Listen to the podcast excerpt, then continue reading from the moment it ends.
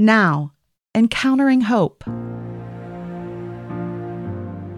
There is nothing more heartbreaking than seeing a child suffering in a broken home.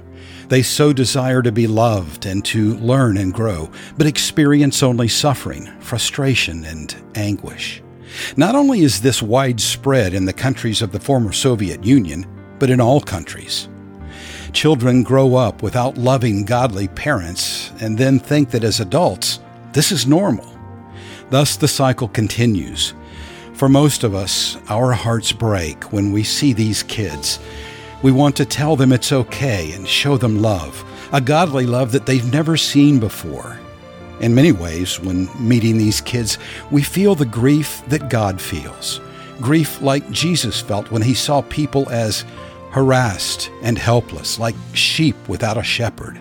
Matthew 9, verse 36. Therefore, God gave His Son so that His children would experience and know the love of God the Father so that they could know a love that exceeds the bounds of our human capacity. Praise be to Jesus. And for those earthly children who are harassed and helpless, God raises up people who intercede for them, servants who point them to their Father in heaven and show them the godly love shown to us all in Jesus. Therefore, we praise God for His love, His forgiveness, and His adoption of us and that He sends us to show the same love to others. Luda is a dear sister in central Russia who ministers to orphan children along with a team from her local church. She sees their broken hearts and wants them to experience the love of God. Most of them have suffered greatly. Luda shares. Ruslan met me in the corridor when I came, greeted me, and we chatted a bit.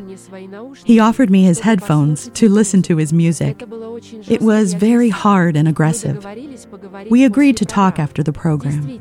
Indeed, Ruslan came up to us. He said that this music is evil and he will stop listening to it eventually. He is 12, but had suffered lots of stress and shock in his life. He said his father is a drug addict and his mother is an alcohol addict.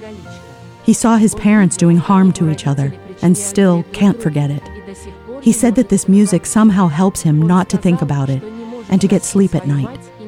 He said he can't forgive his mother and doesn't want to come back home. We tried to comfort him and call him to forgiveness. We told him about God's good news for Ruslan. So far, he isn't ready to trust God, but he promised to think about what was said. I am glad he could share his problem with us, as it was his need and that's why he came up to us after the program. I hope we helped with attentive listening and sympathy. Sometimes it works like good treatment. I hope to meet and continue our fellowship with Ruslan. Luda and her team see children like Ruslan who have experienced so much tragedy that they just want to hide and withdraw. But when they see the loving kindness of these local churches, they become more open to hearing the gospel. Regretfully, every child is taken from a broken home, a child who just wants to be loved. For many, they end up even lonelier. In some cases, there is a local church supported through the Orphans Reborn ministry where loving believers are waiting for them. Luda adds, I learned that Masha's and Yana's parents lost custody of their children and now the girls will be sent to an orphanage. The good news is that they will be sent to the orphanage where we plan to go on Easter. Looking forward to seeing them there. I tried to encourage them by reminding them of Esther's story. God has plans for each of our lives. The ultimate plan is for us to become His children through trusting Jesus as our Savior and Lord. For a brief moment, Luda ministered to their hearts, and by God's grace, this will continue. May each of us be ready to share the same love that God has shown us in Jesus to a people who are harassed and helpless, like sheep without a shepherd. For the love of Christ controls us, because we have concluded this that one has died for all, therefore all have died. 2 Corinthians 5, verse 14. Paul speaks eloquently of the love of God and love for God in this passage. He talks about being ambassadors for Christ, about going out to the people proclaiming the message of reconciliation with God. Paul emphasizes that he and his team do so because of what is in their hearts, not for the sake of outward appearance. The Corinthians lived in a city and regional culture that very much focused on outward appearances.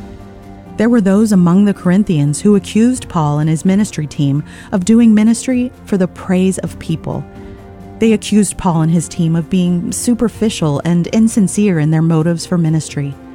Paul responds in a variety of ways to these false representations. In this portion of his response, he stresses that the love of God controls them or compels them to do what they do in ministry. Paul was stressing that they weren't concerned with impressing people, rather, they labored to reach people for Jesus Christ. This governed their ministry because it governed their motives. Therefore, Paul and his team went to everyone of any social, economic, and ethnic status. He asserted that Christ had died for all, therefore, all have died. So they must preach the message of reconciliation to all with the controlling, compelling love of Christ powerfully motivating them. It is the same controlling, compelling love that we hear about in today's story.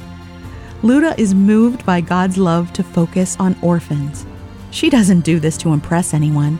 She loves her Savior and she loves people. She especially loves orphans, those who've been abandoned by parents who are supposed to care for them. It's a difficult ministry, but a very needed and blessed one. Luda invests herself into the lives of orphans, seeking to show them by life and by word the love of God in Christ Jesus. She labors to introduce the orphans to the one who died for them and is calling them into an eternal love relationship with himself. Luda shares that they can be forever connected with God through faith in Jesus Christ, that they can be reconciled to their Creator, Luda and those who serve with her are controlled and compelled by the love of God to go to the least of these and make known the love of God for them. Thank you for praying for SGA's faithful servants who respond to God's love by proclaiming God's love in Christ Jesus.